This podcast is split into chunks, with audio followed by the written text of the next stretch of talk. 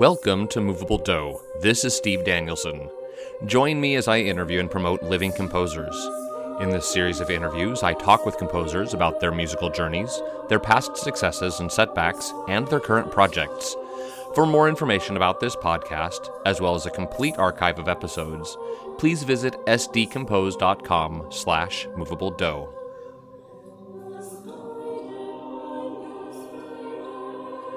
Hey, this is Steve. Thanks for joining me for this episode of Movable Do. My guest today is Dr. Jonathan Campbell. Jonathan earned his BA in music from Luther College in Iowa, where he studied conducting with Weston Noble. He then earned a Master's of Sacred Music from Luther Seminary in St. Paul, Minnesota, where he studied with Anton Armstrong. He earned a DMA in choral conducting from North Dakota State University, and Jonathan currently works as the director of music and fine arts at Claremont United Church of Christ and sings professionally and consults at Pomona, Pomona College. His compositions are published through GIA Publications, Augsburg Fortress, and Concordia Publishing House. Jonathan Campbell, welcome to Movable Do. Thank you. I'm happy to be here with you. So, Jonathan, going through your bio, your education took you all through the Midwest. Uh, where did you originally call home? I'm so glad you asked that. People are oftentimes sort of confused by, by me and uh, where where where my roots are. So I grew up in Oregon, of all places. Really? I grew up I grew up in Salem, Oregon. Yes, and I I wanted to sing in uh, uh, you know one of the finest colleges or college choirs in America, and that took me to the Midwest, uh, where I sang at Luther College. That's how I became kind of a Midwest transplant for a while. Gotcha. You know, just a little side note my daughter is currently engaged to get married in September. She is marrying a young man from Salem, Oregon. So just a, a little connection there to Salem. Hey, that's great. Yeah. Salem. Salem, as some people might know, is is very well known for its excellent choral programs. Um, something of an oasis um, in the Northwest. Not to say anything negative about other programs, but the the choral programs in Salem are particularly strong. And my high school choir director, Lauren Wenz, really helped to kind of launch me on my way um, and help to introduce me to excellent choral music. So that's something I'm really grateful for. Yeah, that's fabulous. Did you did you just grow up in Salem your your whole adolescence, or did you move around, or? Well, I was born in San Francisco, but moved to Salem when I was basically still a baby. So yeah, I really I really grew up in the Pacific Northwest and in Salem, and and uh, that whole region has a special place in my heart. So when did you start making music? Were you doing piano lessons or singing, or what did you do first? Uh, that's a great question. I I was uh, what you'd consider, I suppose, a normal musical kid uh, for most of my elementary years. Um, my my first uh, strong musical memory was hearing a string quartet come to my elementary school and demonstrate their instruments, and uh, this is kind of a, this is a funny story I've told throughout my life. Uh, I was immediately drawn to the cello. I thought the cello was just this divine, mel- mellow, beautiful, kind of melancholy instrument. And I ran home and told my mom I wanted to play the cello. And God bless my mom, she said, You can't carry a cello to, to school and back. How about if you learn the violin? I hated the violin. I, play, I played the violin for two years and then I quit. Um, and it wasn't until I sang a Renaissance motet in seventh grade that again my musical uh, kind of just alarm bells went off. Um, that's maybe a question that you haven't quite gotten to yet, but um, that was one of my lightning bolt moments was singing a Renaissance motet in seventh grade, and I've sort of never looked back since then. Did you have a musical family as well? Were they all doing music also? No, um, I'm I'm uh, definitely the outlier in my family. Um, I mean, my siblings. I've got three siblings. They all have what you'd call normal, uh, nor- normal professional jobs. Um, and I'm very proud of my siblings for their great success in their own fields. Um, I'm the only kind of artist, musician person in my family. However, uh, my family uh, exposed me to music and art growing up my family has always been a great appreciator of music and art. And uh, for example, my grandfather uh, used to play Debussy and Bach quite a bit, and other composers, but um, he, he uh, would play Debussy, Bach, and Chopin um, just for fun. He was a physician, he was an internist, but but music played an important part in his life. And classical music in particular was something that my family enjoyed and continues to enjoy. So I remember sitting with my dad in the living room listening to Prokofiev, for example, as a child. listening to Romeo and Juliet um, and uh, Alexander Nevsky and other things like that that were really exciting, and Tchaikovsky. So from a young age, I've been exposed to great music and and really um, sort of felt its power, like it resonated with me at a young age. So did you always dream of being a musician, or did was there something else that you thought of at first? Um, I'm what you would call a reluctant musician. um, m- music has ha- music uh, for me is had an effect of sort of like being washed downstream in a river. Um, it's useless to swim against it. Um, you know, I, I've spent a good part of my life uh, almost hoping for like a normal life, hoping for a normal job. Uh, I still kind of joke. I, I, joke, and this is purely in jest, but I kind of joke that I should have been a dentist. Like, um, but uh, I just love music too much, and I'm. Uh, it's just simpatico with kind of like my soul and my essence, and um, it's been interesting feeling the gravitational pull of it my entire life, and um, oftentimes struggling against it, but ultimately uh, relinquishing because it's what I'm good at, it's what I love, and it feels natural to me. So I, I I don't swim against the current; I swim with the current and I've embraced the fact that I'm a musician, and that's um, uh, just part of my identity, professionally and personally.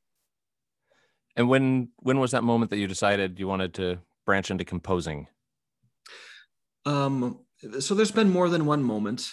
Um, there's a funny story in high school. I remember I was just experimenting on manuscript paper, writing out notes, just kind of playing around. I didn't really understand how to write music, but I was looking at scores and I was just I was I was trying to write some things down kind of carefully. And I I brought it to my high school choir director and I asked him to play it.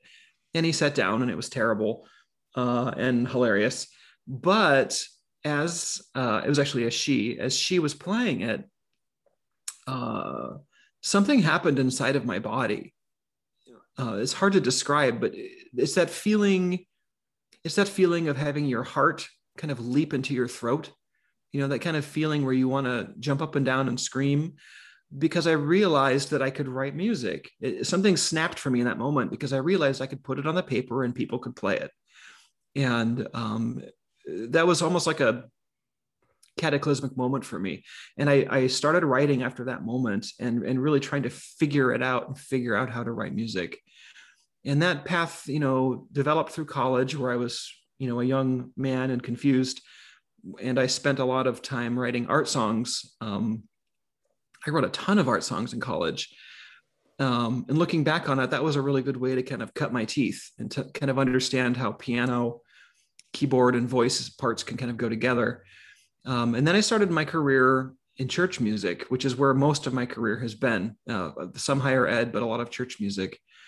And um, I started to look carefully at the uh, choral music that was being published uh, for churches and uh, being dismayed by a lot of it, being dismayed. And this is, uh, I don't want to sound too harsh, but but um, sometimes the um, choral music written for churches in a popular style or commercial style uh, didn't satisfy what I thought um, churches could do, or, or, or I thought churches could do better and um, I had this feeling in, inside myself um, that was I know I could do better. I know I know I could do better. I knew I could do better. And so I started to write uh, music for my church choirs, and took me a long time to kind of get the knack of it. But um, I, I uh, was fairly satisfied with some of my work that I've done, and have continued to work in that vein um, because I felt like I had something to offer and uh, it may not be great and stupendous, but it's at least the best I can do. Um, and I would oft, oftentimes write uh, and still do write uh, for churches to um, solve a problem. For example, there'll be a Sunday where there's a piece for a particular subject or a fact that doesn't exist, and so I have to write it. Um, and I'm always, as a composer, trying to improve myself, trying to solve my own compositional problems so that's a personal growth journey and a professional growth journey. For example, uh, my earlier music was really diatonic. Um, you know, not many sharps and flats, and I would mostly stay in the key signature. you know, after about 10 years of that, I got really tired and really bored. And I really wanted to branch out and write more chromatic music and move through keys and tonicize different areas and explore uh, more colorful harmonies. And I've really been successful in that. I'm really proud of that development. So for me, for me, uh, to answer your question, it's sort of a multi-pronged answer, but from a personal point of view, I find immense satisfaction in developing myself as a composer and improving my skills. That's just uh, one of my life's joys. Yeah. So you mentioned your work with the, the church. So like me, you're also a conductor and as a uh, in addition to being a conduct, composer. Uh, I know you've conducted choirs at several universities and colleges, as well as eight years directing honors choir of Southeast Minnesota, an audition middle school choir. Uh, that resonated with me since I'm teaching middle school right now. Uh, how would you say that your work as a conductor has influenced your work as a composer, or vice versa? Yeah, this is one of my absolute favorite questions. Um, I believe that every conductor should be a composer um, because it completely, I shouldn't say completely, it greatly influences your work as a conductor. I consider myself a conductor first. You know, my advanced degrees are all in conducting. Um, I'm not an academic composer. I don't have any advanced degrees in composing. Um, composing is a joy, and uh, I have had you know mentors, and I've studied with people. Um, studied comp- composition quite a bit actually, but but not um, in a not with a, a formal degree behind it. And of course, the best composer teachers I've had are people like you know Beethoven and Bach and Duparc and Peter Warlock and things like that. Um, but as a conductor, um, being a composer is hugely advantageous because when I'm looking at a score uh, behind the podium, I'm seeing it through a composer's eyes. And I think that's really important. Um, I don't know about other conductors, I'll just speak for myself, but I know I'm able to see things in the score that I wouldn't be able to see if I were not a composer. Uh, for example, um, a lot of rhetorical devices. So a, a composer will write something into a piece that's supposed to kind of represent something, even if it's a, as abstract as an idea. Those those those qualities in a score are really apparent to me. I can see them right away. Um, and if you haven't been trained to look at music that way, you might miss those things. For example, I'll, I'll give you just a really simple example. There's a uh, an anthem composed or arranged by K. Lee Scott based off of an um, old chant called Gracious Spirit Dwell in Me. And there's a section in the middle where the tenors and basses are singing the melody. It goes like this Gracious Spirit dwell with me, I would gracious be. Dee, dee, dee, dee. And it goes on like that. And they're singing about the Holy Spirit. And above them, the, the sopranos and altos are singing on long notes uh, just on the syllable ah. You know, just ah et cetera, et cetera, et cetera. That's really beautiful singing, by the way. Um, uh, it's it's clear as day to me that the sopranos and altos in that context are representing the Holy Spirit. That's what that's what's happening. He's he's he's making a sort of a rhetorical or almost pictorial uh, portrayal of the Spirit in them singing on the Oz. And um, I would hope most conductors would see that. I don't know that they do. Um, so for me, composing and conducting are beautifully intertwined and fascinatingly intertwined. Uh, because also as a composer, I'm also, you know, thinking about myself as a practicing singer and as a practicing conductor. And as I'm writing the music, I'm thinking, how is this going to work to sing? How is this going to work to conduct? Um, so that they really do cross pollinate and they really do inform one another. And it also make, makes me much more critical. It gives me a much more critical eye because I'll be looking at a score and I'll say, uh, these voice parts were written by an organist who doesn't really know how to sing or doesn't know the voice very well, right? Because they're very disjunct and the whatever it is, or vice versa, you know. Um, or there'll be an awkward spot to conduct that a composer just isn't really that's not on their mind and those aren't bad things necessarily but they're revealing things they, they reveal to me kind of what the composer is thinking about and i think that's uh, very fascinating yeah that's awesome going back to what you you said earlier you said that you are also a practicing singer i know that you work professionally as a, a tenor as well uh, what is your favorite type of music to sing as a, as a tenor Yeah, well, I'm a first tenor, and I have always just enjoyed the kind of the mastery of blending my voice and tone with others. There's something just exquisite about that. Something something divine and beautiful. Um, and I feel like I'm really able to contribute. That's that's also a very satisfying feeling is when you're singing with a group and you're at the height of your choral artistry and you know that you're helping. Um, you know, if I could get a little philosophical for a second, uh, I, I'm really a true believer in the importance and power of choirs because choirs are greater than the sum of their parts.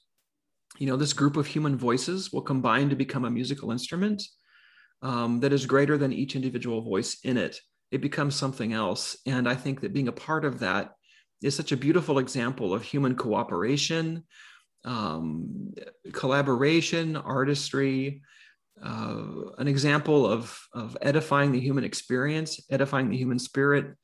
Uh, there's just so many things about it that are wonderful. It emphasizing individual responsibility, coming together, you know, the the fruit of hard work uh, realized in a in a performance. Uh, it just it just goes on and on and on. And as a singer, I just really cherish being a part of that. Um, some of my happiest memories and experiences in my life were particular choral performances. This has switched for me recently. Um, in the last 10 years, I've, I've, I, I, now find that experience mostly from behind the podium um, because I like, I like um, helping the entire choir to realize that.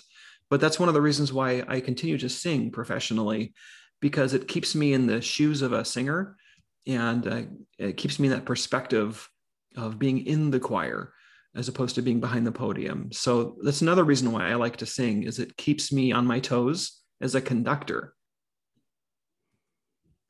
all right thank you so so you and i connected just about a month or so ago uh, at the time of this recording at least uh, during a conversation on a facebook group that we're both part of the conversation stemmed from a question about publishing versus self-publishing So, what are your thoughts on both of these avenues for composers? Yeah, I think it's really fascinating. And you're absolutely right. That's what we started to talk about. You know, composers are as individual as fingerprints. You know, each of us are so different, and we all have to find what works best for us. So, if anybody gives me advice and tells me how I should be doing myself or how I should be managing my career as a composer, uh, I'm very suspicious because what works for you probably won't work for me. However, you might have something to offer me. You is a proverbial you, you know, might have some or a perspective that I haven't haven't considered, and that's the benefit of social media and conversations like this. I really value publishing in the traditional vein for several reasons. Um, I really value and increasingly value the rigor of the peer review process of having a group of people independent uh, independently review my music and decide that it's a worthy investment for their catalog. I think that that is extremely um, affirming and it's satisfying. And I think that the market is increasingly flooded by self published composers uh, who don't go through that process. And with social media, you see uh, an equalizing effect of content. And this is true in politics too, right? It's one of the problems with uh, political misinformation is because if you put a piece of misinformation on social media, it it it stands out equally against something that's you know verifiably true. Um, and that's not to say that self-published music isn't good. I, I know a ton of self-published composers who publish great work, and it's I really I really admire it. Um, so what I'm talking about is kind of a saturation of the self-published market um, and from the traditional vein, I, as I said, I like the peer review part, and um, I enjoy that they market it for me. I love getting my published and printed music in the mail. That's like my favorite. That's like that's like my Christmas to me. Is I I'll get my freshly printed music in the mail from the publisher with my name and the ISBN code on the back, and it smells like fresh ink, and it's it's like it's like bringing a newborn baby back from the hospital. You smell it, you snuggle it, and you roll around with it. I'm just kidding. Uh, but it is really fun. It's I find that very, very fun. Uh, and you know, from a personal point of view, I am not a really good self promoter. I don't. Some composers are just excellent at that. They're excellent at designing their own web pages and uh, getting themselves out there and putting themselves up front. Uh, that's just not my gift. So if someone else can publish my music for me and put it uh, on JW Pepper and other places and help to market it, I appreciate that. Um, I've tried a little bit of self-publishing, but but have have not had a lot of success in it. And I, I'm I'm pessimistic that if I really pushed for self-publishing, that I just wouldn't sell anything um, because the, the market is so saturated with composers already. And other people are, are doing such an excellent job already at self publishing. I'm not sure that I could uh, compete reasonably well with them. Mm-hmm. Well, you know, speaking of sort of personal lives, you know, it's no secret that this past year and a half has been rough on many people, composers not the least. Uh, so, if I could get personal for a second, let's talk about the pandemic. How has the pandemic affected you personally and professionally? And more importantly, what lessons are you bringing out with you on the other side? Yeah, yeah. You know, we've lived through a historic time and are still living through it. Um, as a composer, uh, we've we've seen the, the the music publishing market almost completely co- collapse and, and crash. Um, I wrote some of my favorite pieces over the last three years, pieces I was really proud of, and they've almost all now been stopped, frozen in their tracks because the publishers are all frozen in their tracks. And I'm I'm discouraged that it's going to be years perhaps until these pieces can work their way through the process and be uh, available to people more widely. Um, the pandemic has been very difficult, of course, on on performing choral groups, as as we all know. Um, but I'm seeing a silver lining to this. I'm seeing as choirs are slowly coming back, a renewed appreciation for what we do as singers, composers, and conductors. I'm seeing a renewed sense of this could all go away. You know, this could disappear. We should be grateful and excited and thrilled that we have the privilege and honor of coming together to sing together um, and to make music together. And so I'm I'm cautiously optimistic that that we might actually be on the cusp of an explosion of new uh, choral music in America and new singing, um, and maybe even uh, helping to build uh, new uh, um, bodies of singers, uh, new groups of singers. Um, young people who want, who might want to participate in choral music in ways that they haven't in the past. So I'm I'm I'm optimistic about that. That the pandemic might have actually taught us a lesson that music as we know it is sacred and fragile and should be cherished, and we should be excited and passionate about its potential in our lives. That's a great perspective. So now let's take it a, a different direction for our, our, last question before we take a break here. Uh, what is a book you have read recently that you think your our listener should know about? Yeah. Um, this answer is going to seem strange, um, but I like children's books. Um, I, I, read children's books quite a bit because I find them filled with uh, wonder and uh, innocent beauty and poetry. Isn't that funny? Uh, so, two books I've read recently are The Complete Winnie the Pooh and Charlotte's Web. Uh, I've got two children and I enjoy reading to them aloud. And uh, even if I'm not reading to them aloud, I read these kinds of books because in these classics um, that we take for granted, we find gems. We find gems. Uh, I like the ending of the collected works of Winnie the Pooh so much uh, I'd probably like it read at my memorial service. It is just that beautiful and sublime. Uh, in fact, I've even considered writing a, a Winnie the Pooh cantata uh, or something like that because there's this wonderful joy and humor and sincerity and beauty in it. So, if you haven't actually sat down and read Winnie the Pooh uh, and really read it, uh, the original Milne and put the Disney out of your mind. Just put the Disney out of your mind. It's just charming and delightful.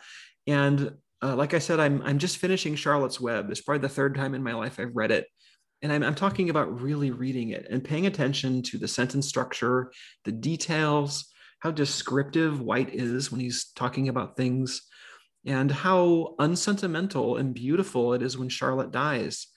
It's um, you know, he doesn't milk it. He doesn't try to make you cry.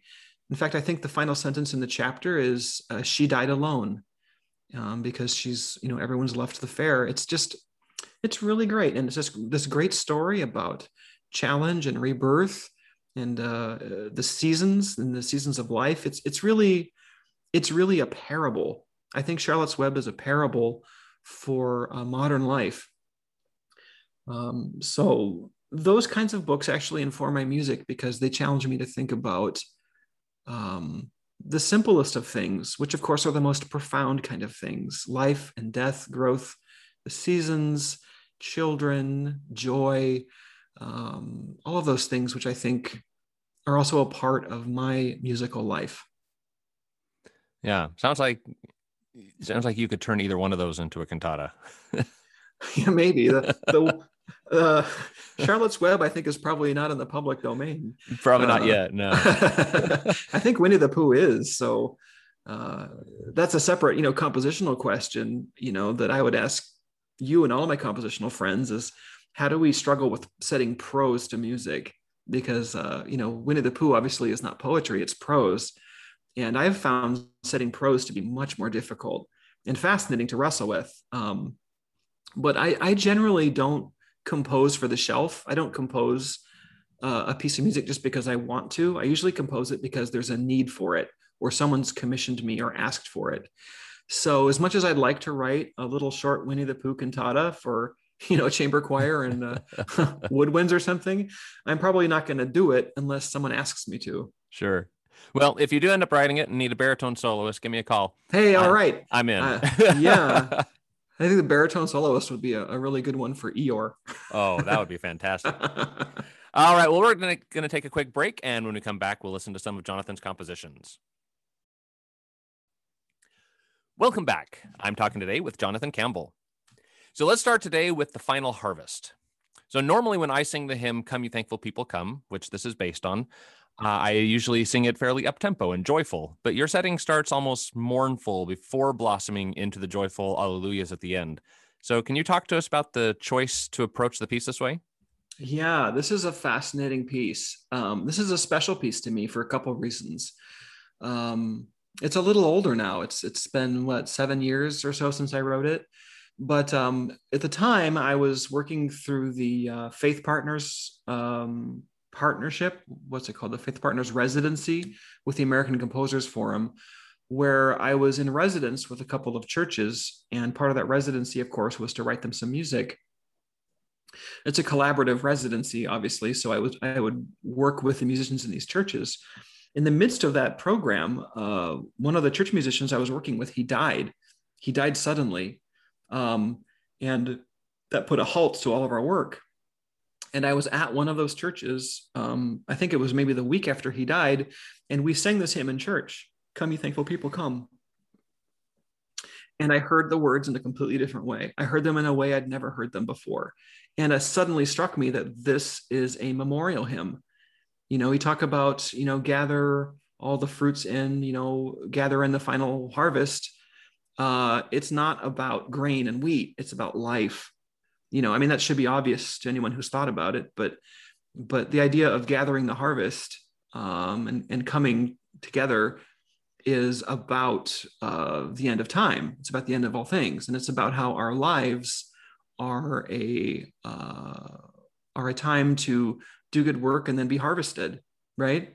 Uh, in the most positive way possible. Like we we um, we share the fruits of our lives um, throughout our life. And then at the end is the final harvest, right? Uh, he also had two daughters that were violinists. And so my thought was that the two violins would represent the mourning daughters.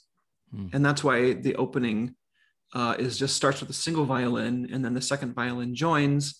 And then there's a chain of suspensions, which of course is, you know, known throughout all of music is to represent you know teardrops or or some kind of sad sadness and then the choir comes in uh, at basically a half tempo and the idea is that they're in they're basically in mourning, but the piece fairly quickly blossoms into uh, joy and hope. So th- that's really uh, the thinking behind that piece. That is great. That I, I caught some of that as I listened, but definitely not all of that. And I, I appreciate that new perspective. So we're going to take some time now and listen to the Augsburg Fortress Studio musicians perform The Final Harvest.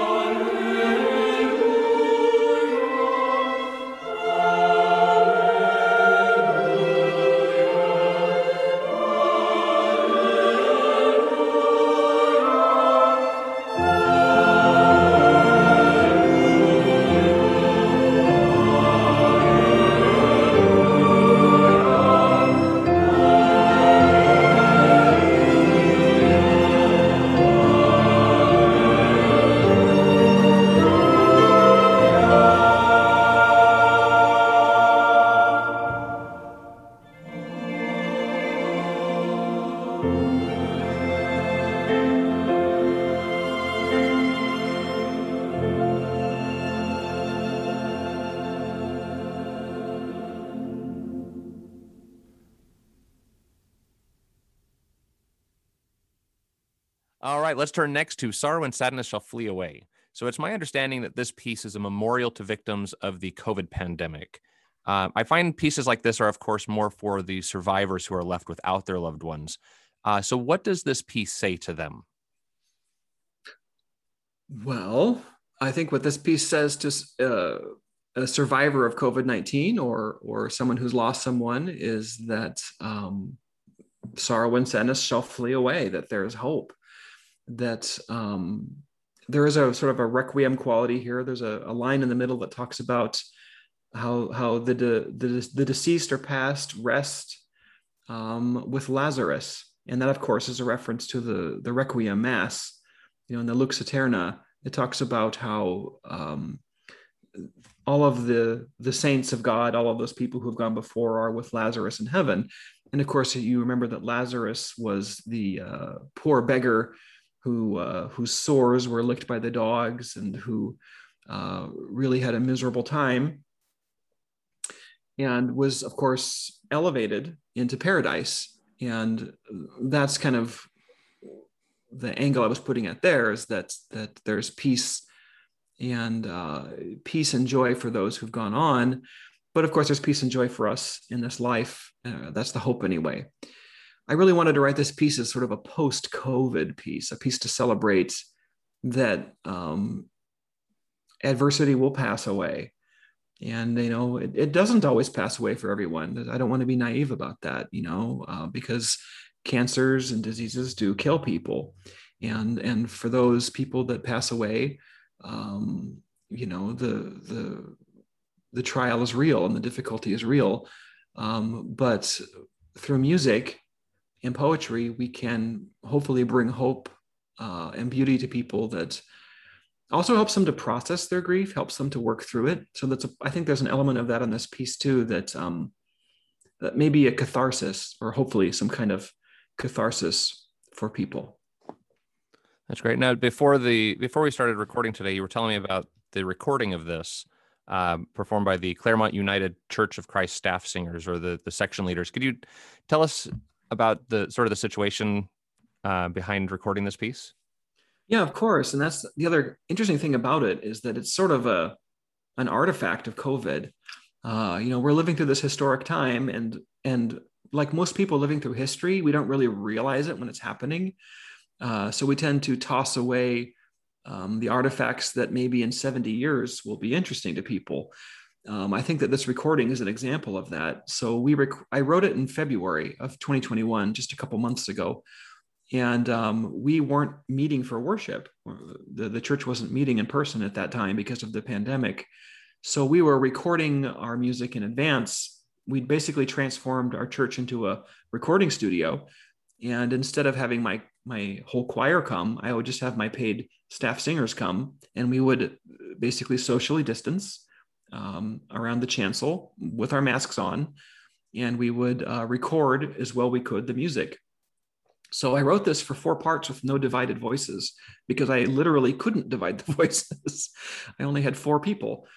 Um, one of the singers, uh, Devin Guthrie, is a, a, famous soprano, a wonderful soprano. And so I wrote a soprano solo for her so that she could kind of shine.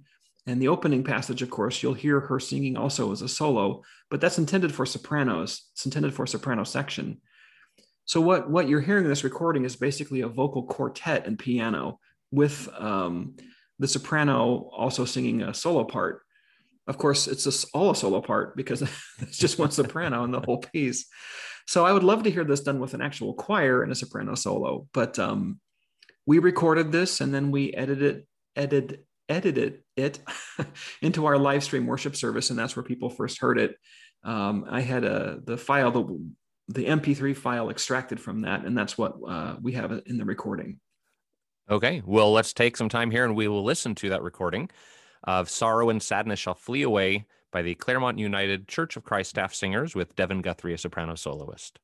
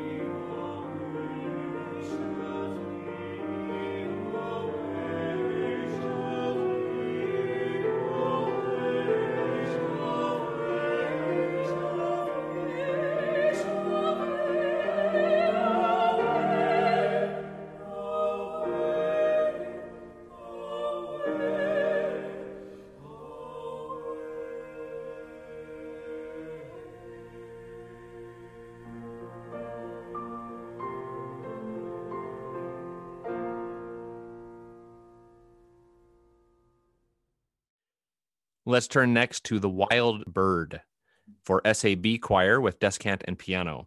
So I really liked the piano part on this piece. It creates a nice support yet a contrast to the choir. So I'm curious, did the piano part come first or the choral parts? Oh, that's a good question. Um, the piano part came first. Um, I, I, I, you know, pieces pieces come to me very quickly. Um, I, I, I just sat down at the piano one morning and I just played this piece. Basically, I just sat down and went yabba dabba dabba dabba dabba dabba, and I figured out this kind of repeating chord progression, and then the rest of it came quick, and I had it finished in my mind in just a couple of minutes. Um, it took a little bit longer to flesh it all out, but uh, definitely the piano part came first, and then the the vocal parts followed. So, what is this piece about? Well, the text is the lone wild bird, and it's it's a great, lovely text because it's religious, but it's not um, what's the word dogmatic. It's not. It doesn't name anybody. It doesn't name Christ or God or the Holy Spirit. It just talks about the lone wild bird in lofty flight is still with thee, uh, nor leaves thy sight. And the lone wild bird, what is it? Well, it's a it's an analogy or a, a, a, metaphor for the spirit and that spirit could be different things to different people so this piece you know could work um, to people that like to think about god or spirituality in a much more abstract way. It also can work in a christian context but it could also work in a, a jewish context or, or a different a different faith context. So i i like that about it. And uh, the observant person of course will probably uh, understand that the the 16th note figure in the left hand is sort of like a, a flapping of wings, right, or a fluttering of wings. Uh, the idea is that there's a sort of bird-like activity throughout the entire piece.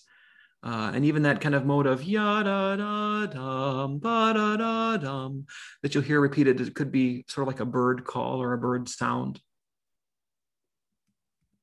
Okay, well, we are going to take some time here and listen to The Lone Wild Bird, performed by the Pomona College Choir, conducted by Jonathan Campbell.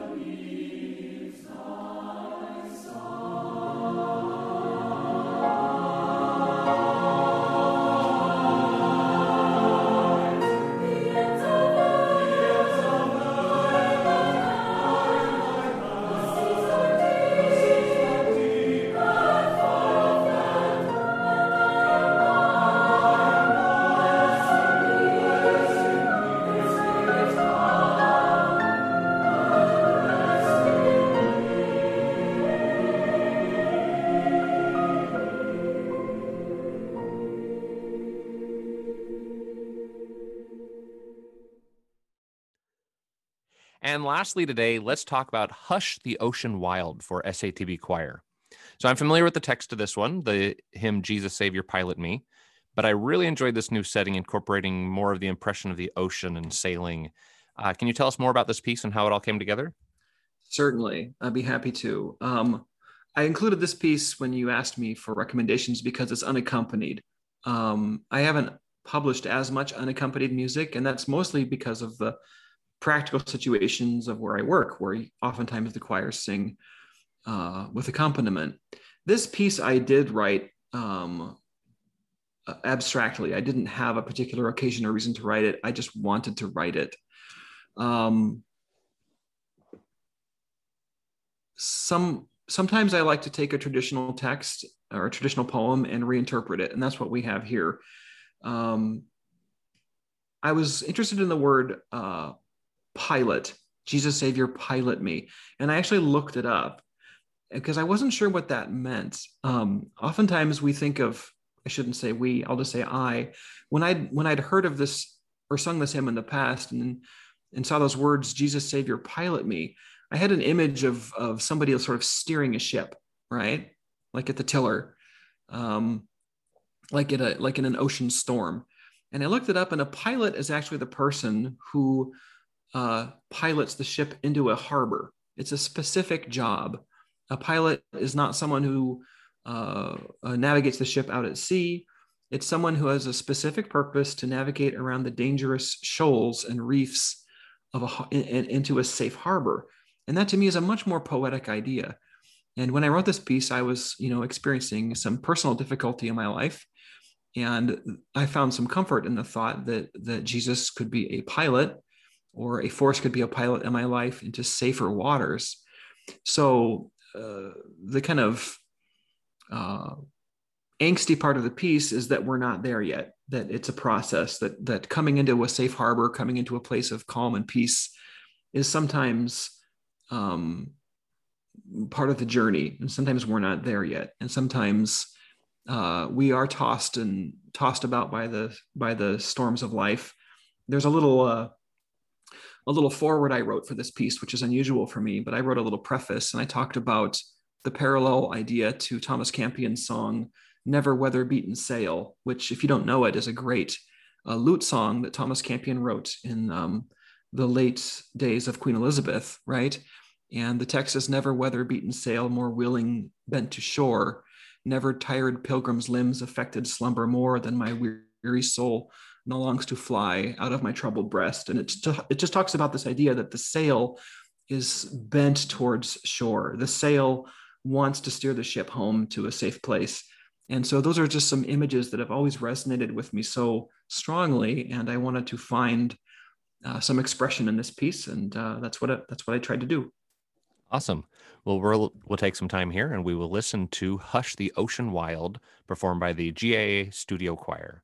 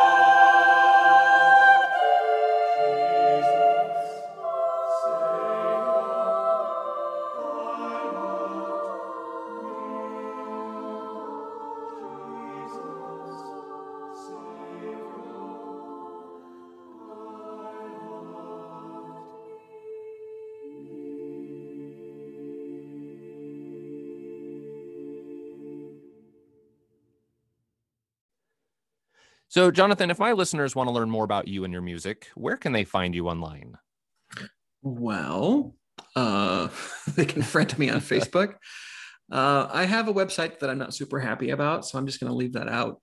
Okay. Uh, um, uh, I have a SoundCloud. If you just go to SoundCloud and type Jonathan D. Campbell, uh, there are a lot of Jonathan Campbells out there, but there are not a lot of Jonathan D's.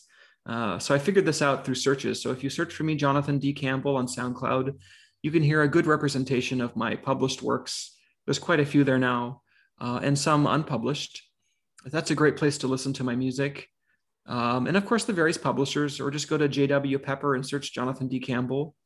Um, I did go through a name change about uh, five years ago. So sometimes my works will be under Jonathan Strumman Campbell. Um, so after I was divorced, the Strumman uh, went away from from my uh, formal name. Um, but they, it is the same person.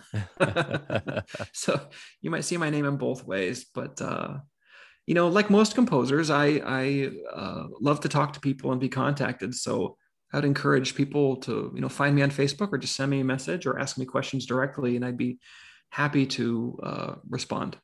All right. Well, listeners out there, I encourage you to do that.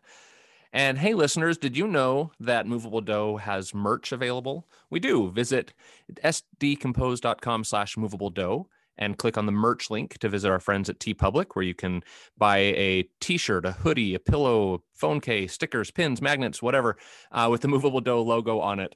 Uh, a portion of every purchase comes back to help support the show. Uh, if you're not needing more stuff but would like to help support the show, visit anchor.fm slash movable do and click support. That's anchor.fm slash movable do and click support. So, Jonathan, it has been an absolute pleasure to talk to you today. Thank you for joining me today on Movable Do. Thank you so much for having me. It's just a, a joy to talk to you about my music and talk about uh, music in general. I really appreciate it. My guest today was composer Dr. Jonathan Campbell. If you have a recommendation for a future guest or an idea for the show, please email me at movabledo at gmail.com. This is Steve Danielson. Keep the music moving.